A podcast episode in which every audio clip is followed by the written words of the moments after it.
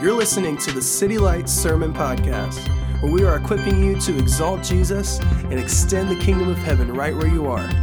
Thanks for joining us. The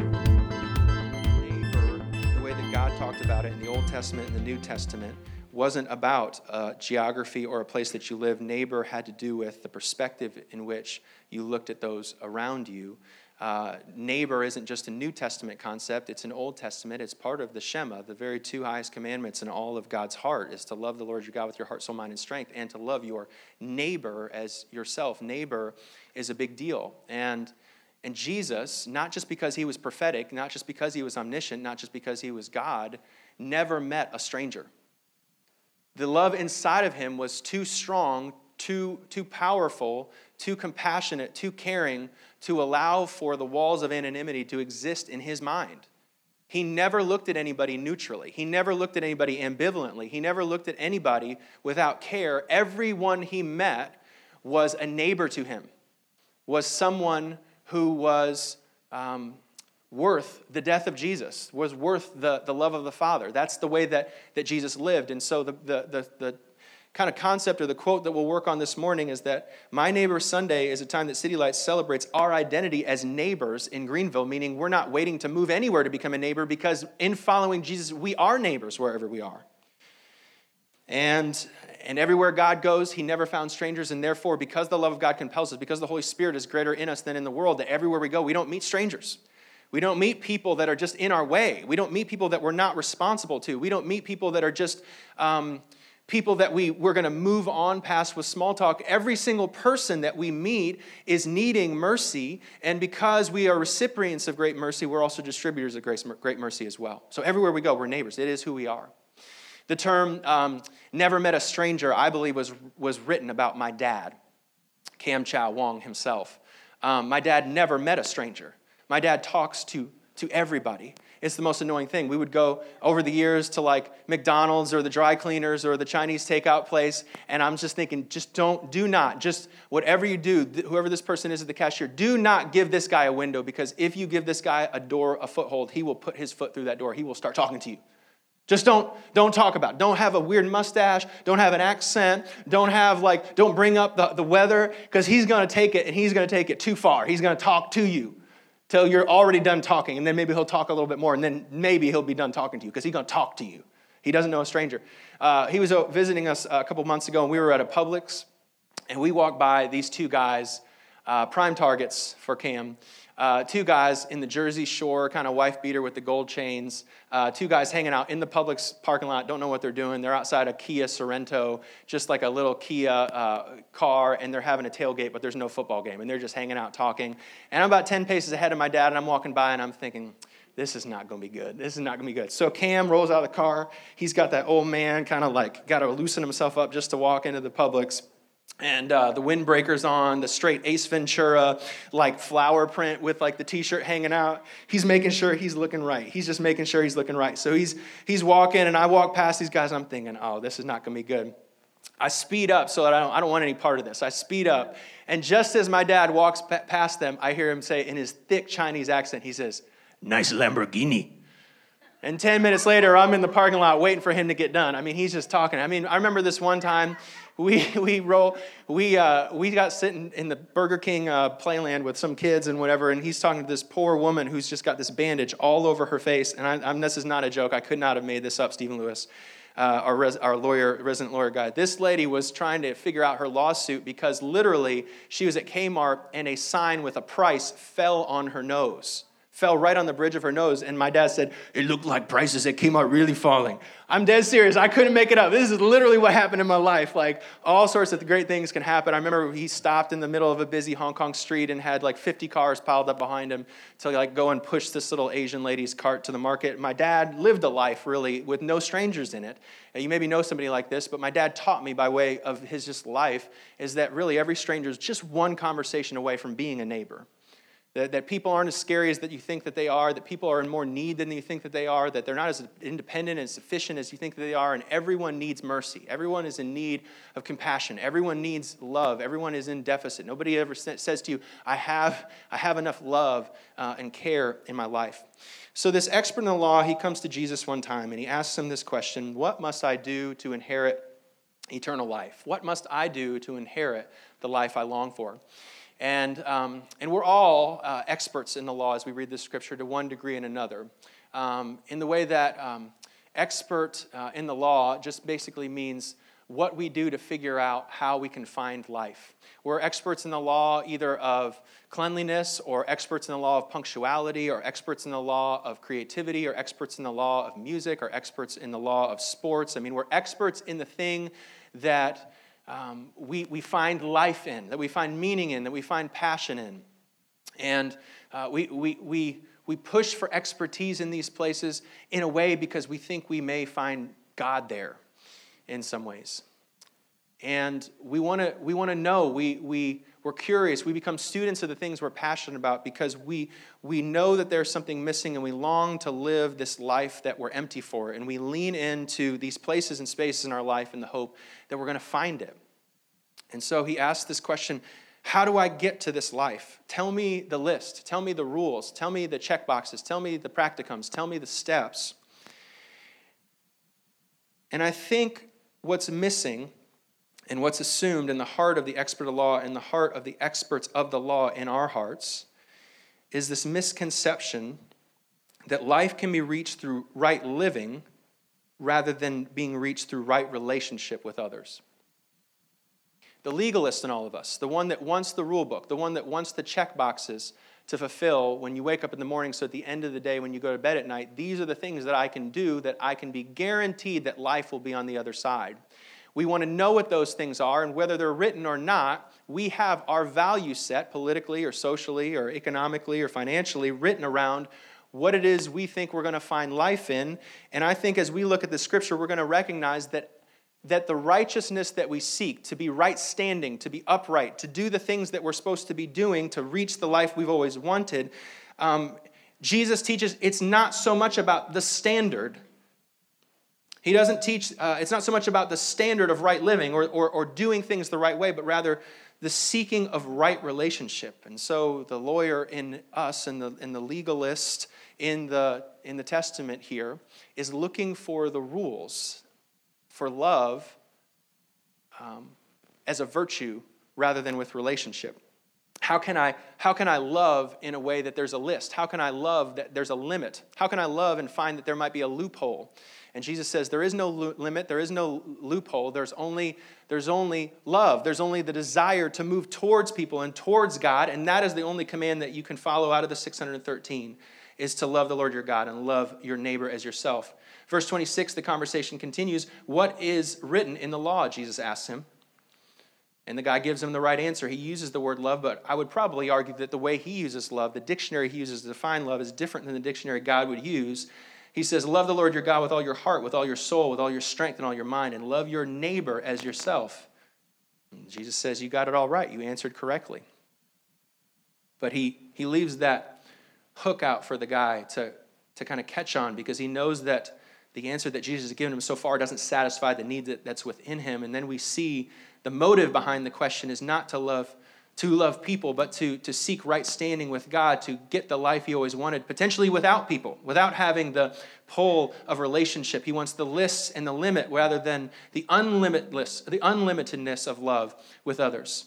And so it says in verse 29, but he wanted to justify himself, and so he asked Jesus, Who is my neighbor? Give me clarity, give me a limit, give me a boundary, give me a checklist for what love would actually mean. And so we see the expert in the law and the experts of all laws in our heart define love as moving towards a standard, but Jesus defines love as moving towards God and people. This is the verse that we find in the Old Testament and the New Testament, a central premise to what it means to love in the kingdom of God and to love our neighbor as ourselves. You'll find it in Hosea and other prophecies in the Old Testament, as well as in Matthew chapter 9, verse 13. Jesus says, and really, God, Father, Spirit, all, um, all of God's heart and all of uh, time has said this statement I desire this thing, I desire mercy, not sacrifice. So God says there's two things that exist in the human heart and that can compel love, and one is called sacrifice, and one is called mercy. And God says, I choose mercy more than sacrifice. In a way, what God is saying is that you can love with your hands uh, sacrificially, but mercy has to start with your heart. Romans says that love must be sincere that the sacrificial love at the end of the year in terms of giving or tax deduction or, or, or, just kind of going through the motions to make sure that we check the boxes of loving our neighbor to kind of go on the mission trip or whatever it is would be a start and would be a sacrifice of love but real mercy the mercy that turns strangers into neighbors the mercy that brings the kingdom in our presence the mercy that actually motivates us and moves us towards the life that we are asking about when we have conversations with jesus like this that mercy has to be in our heart not just in our hands. I desire mercy mercy, not sacrifice. I desire compassion, not work. I desire a, a love and a, and, a, and a heart that loves, that is true, that is pure. And so, maybe a question for us as we kind of close reflectively at the end of the year to think about um, where our heart is on its journey towards, hopefully, family, not away, towards our neighbors, not running away, towards the nations, not leaving them behind, as we love our family, neighbors, and nations, is our love sacrifice or is it mercy? Do we love because it's the right thing to do? Because, because it would be awkward if we didn't? Do we love because it's politically correct? Do we love because um, it would make us feel better? Do we love because uh, we want to be seen as virtuous? Do we love because um, we don't know what else to do and that's what we've been taught to do? Do we love because it's the right thing to do or we love because we are motivated by right relationship with God and others? Is love the means or the end?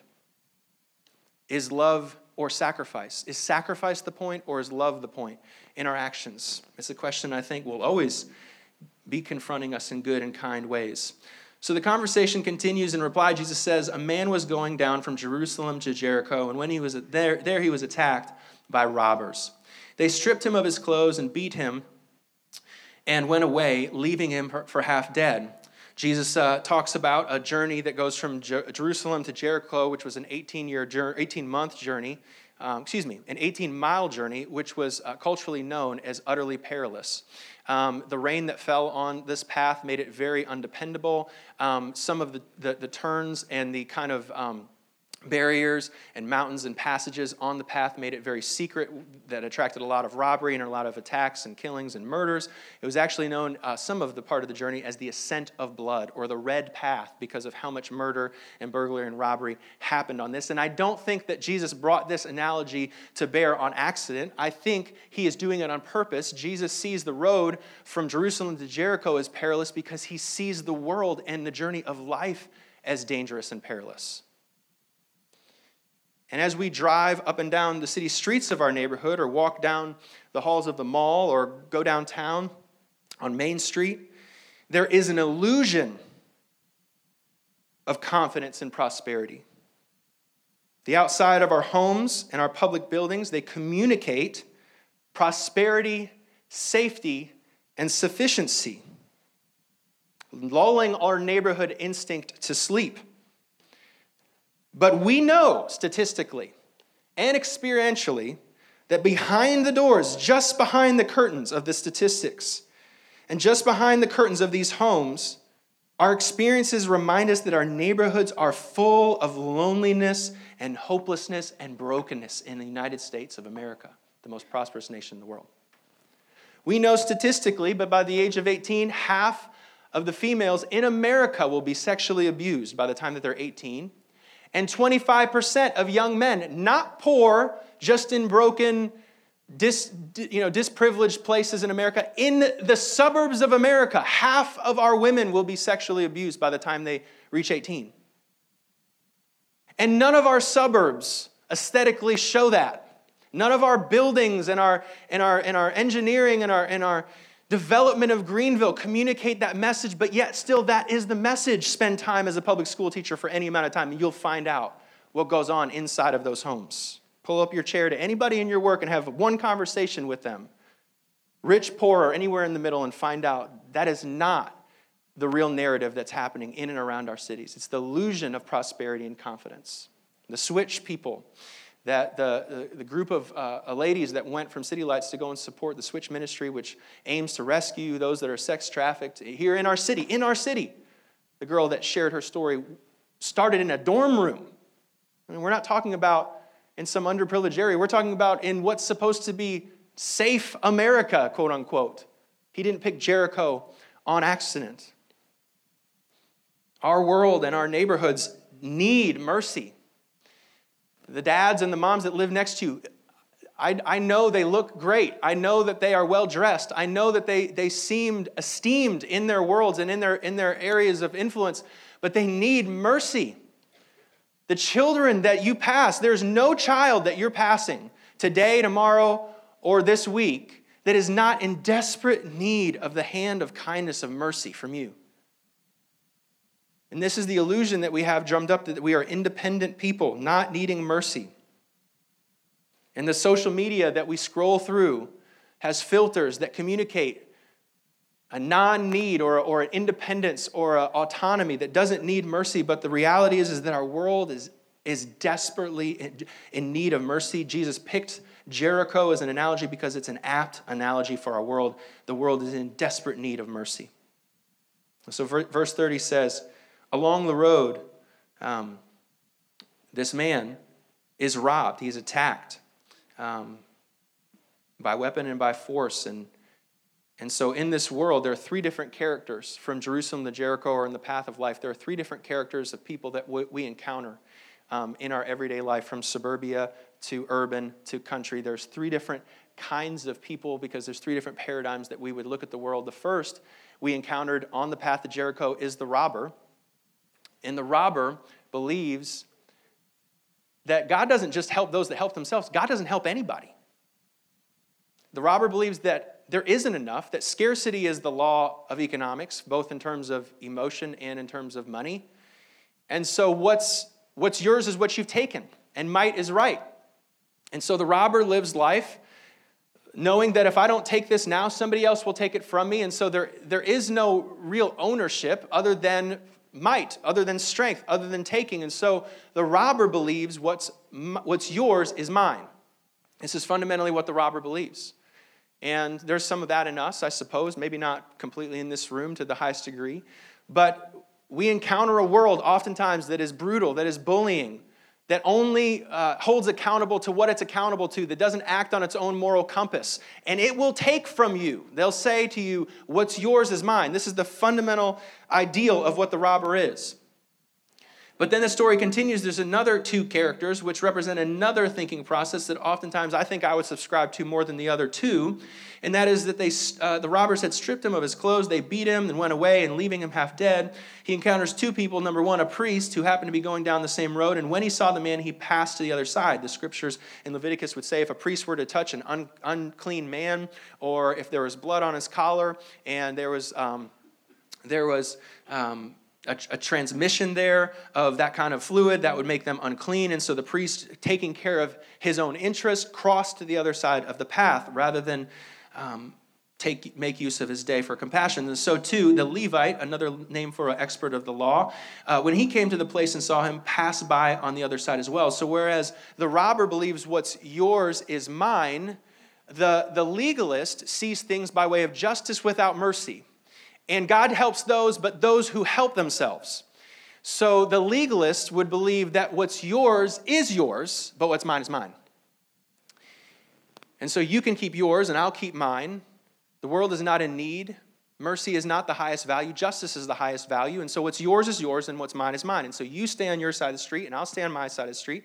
And you stay in your business and I'll stay in my business. And because God helps those that help themselves, if we help ourselves, we will be helped. But what we forget is that God is helping everybody, especially those that can't help themselves. And oftentimes He uses people to help people that need help.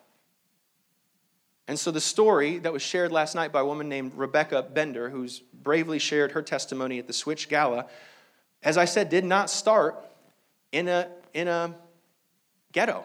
It didn't start in a project. It started in a normal dorm room of a girl who just needed to know she was loved she just didn't receive that fully from her parents and from her upbringing. She didn't know who she was.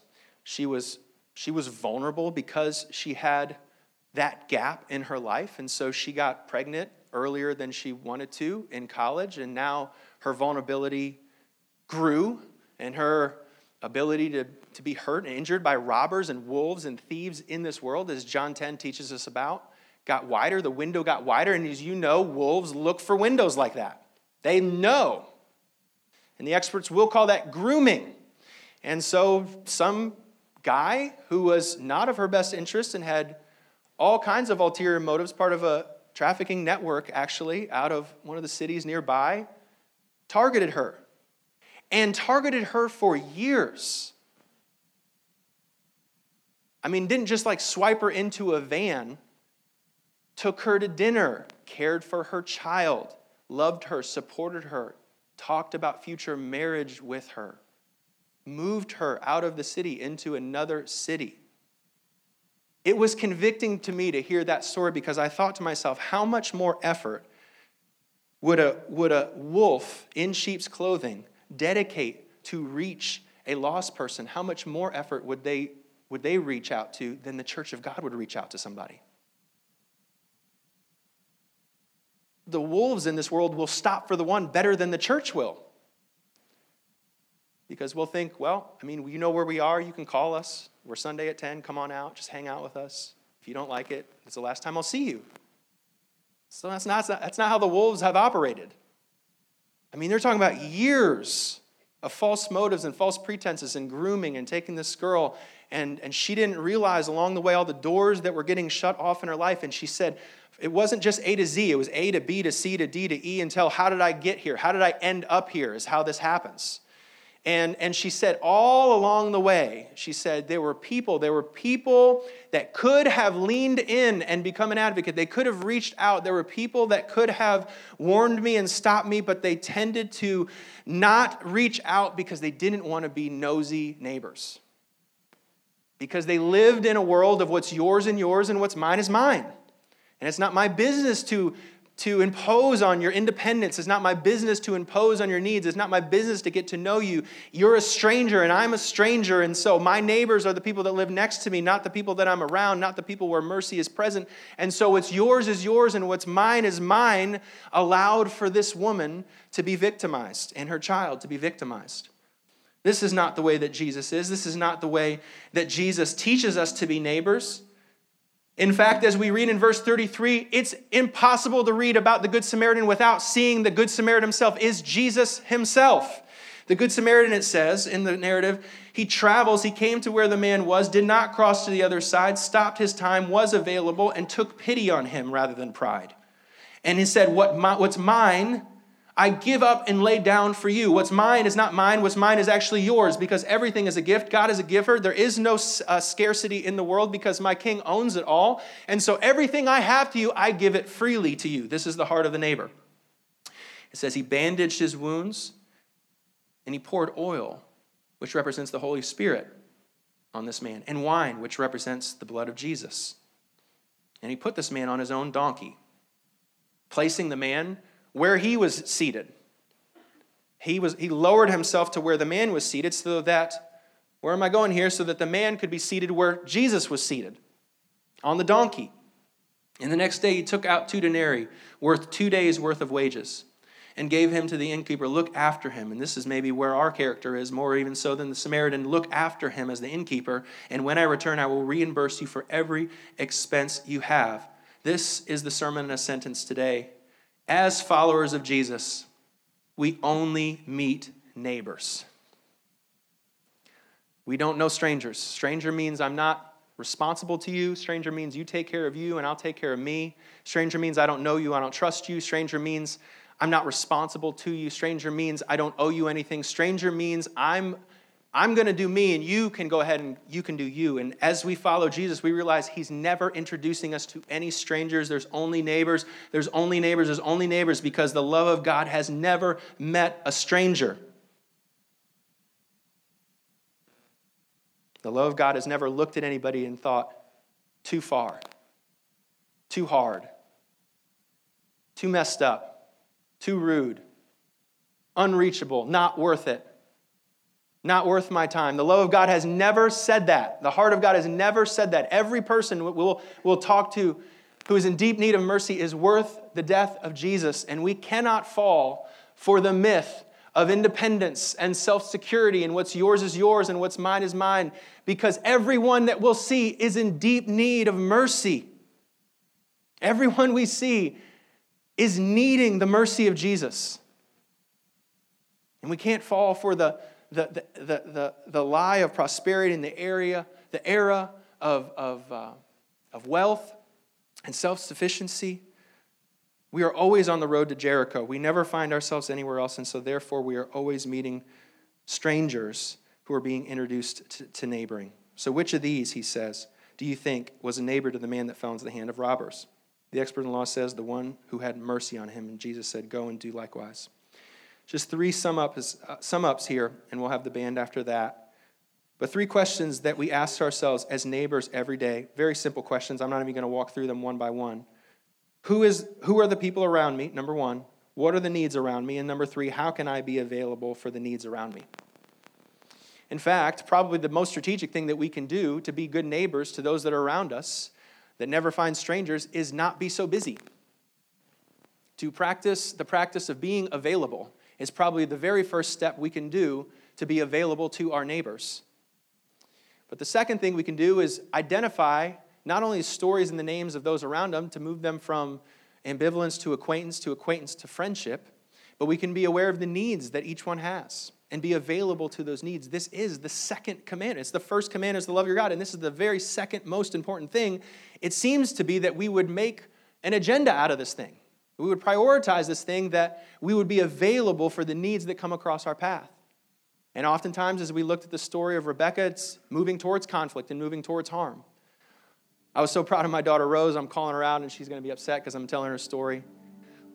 But one of these girls that was on this group chat that was part of her, her school, a little while back, got kicked out of the group chat. These kids were being super mean to her, kicked out, and Kyra read it because it was on her phone, and she said, Rose, this is not okay. Something you need to go tell the teacher, you need to do something. And I love Rose because she does things that I would never do. She's just braver and bolder, and the Holy Spirit's just in her and moving her and doing things that I just is my weakness and is her strength. She just got on that phone and put that girl right back on that text chain and said, Bye. I was so proud of her because she moved towards the conflict. She moved towards the fray. She moved towards the, the needy, the broken, those that are being attacked to become an advocate. And how much good would that do in your life as a victim or as a voiceless person if somebody were moving to be a voice for you? How much more of a voice could you be for somebody else this week? To move towards it, to move towards the conflict, to move towards the need, to become an advocate, to give voice to the voiceless. So, this is our My Neighbor challenge. Y'all, got, y'all ready? Give me a big woohoo if you're ready. You guys have heard of the, uh, the In My Feelings challenge, right? So, um, from now until Christmas, I got a challenge for you, and I don't want you to put it on, on Twitter because uh, the left hand can't know what the right hand is doing. Somebody said that before. But um, my challenge for you this week, I read a great book that David Walker here uh, um, um, recommended that I read called The Art of Neighboring. And if you're interested in the subject, you can pick it up. I read it. It was a brief read, but it was really great. He said the average American doesn't know who's next to him. And we like the idea of like random acts of kindness because we can turn it off and on. But when it's the circle around our neighborhood, it never turns off and on. And that's when neighboring moves in to stay, not just to visit. Neighboring is not just a moment, it's an, it's, it's an ongoing inhabitation next to somebody. It's a good news message that when people of the good news of the gospel bring, bring their presence, they're also bringing good news with them. And so this is the simple challenge. This is all I'm asking you to do from now until Christmas. Literally, you could, the guy has a napkin on his book and he draws the four houses around him and he says, Most Americans, even in church, don't know who they are. They just don't know who they are and we have random acts of kindness, and maybe we're big tippers, and maybe there's ways that we can be kind to those that we meet just kind of in passing. But I think God might draw a circle around our habitat and our area and say, This is your neighborhood. No, there isn't what's yours and yours and what's mine is mine. The number one place you can be in the classroom of neighboring is to love the person literally that's your neighbor. And oftentimes, when we, he says in the book, it's a great quote, when we aim for everything, we, we hit nothing. It's like we're not accountable. We're not, we're not actually like accountable to the call of neighboring, but but this is, I think, the invitation for the person next door to you at the mailbox. What would happen if the 120 people that are in this room asked this question over the holidays What is my neighbor's name? Do you know your neighbor's first and last name? Do you know their kids' names? Do you pray for your neighbors? Do I pray for my neighbors? What are the stories, something deeper and more meaningful other than he works at GE? What is the story of my neighbor? And lastly, underneath that story, I know the Holy Spirit loves it and wants it more than you, is going to grace you to know the need of your neighbor. And neighboring doesn't happen when we move in next to each other. Neighboring only starts when needs are met. This is what Jesus says when he defines a neighbor. Neighbors are where mercy is present. Is there mercy present? Is there a need being met? Is there some way that you're saying, no, it's not what's yours is mine, or what's yours is yours and what's mine is mine? What's mine is yours. What's mine is yours because what was Jesus's for free is mine. Now what's mine is yours. I don't, I, am obligated to, to give what I've received. I've been a recipient of great mercy, and so I am a steward and a deliverer of great mercy everywhere I go. I am a neighbor everywhere I am. So what's mine is yours. What's mine is yours. What's mine is yours. There's more than enough because what is mine is yours. And we don't love so that somebody would become a Christian. We love because we're Christians, because it's our identity, it's who we are. It, it, it buys into the very paradigm and framework of everything that God is to us. There's more than enough, so what's mine is yours. Let's stand as we respond in worship. Jesus, we bless our neighbors with good news and hope in the gospel. There is hopelessness and brokenness all around us because of a lie, but the very truth and light of the gospel is that good news is here and it's here to stay. And so we proclaim, we live, and we preach the good news of the gospel, and we never, ever run out. What's ours is theirs. What's ours is, is theirs. What belongs to us, what you have given us, we give away freely. Because we are recipients of great grace, we are distributors of great grace. We love you, we seek you, and it's a joy to be in your kingdom. Thanks again for joining us. If you have been encouraged or challenged by this message, please let us know by leaving feedback on our iTunes podcast. For more information on our church, visit us at www.citylights.cc.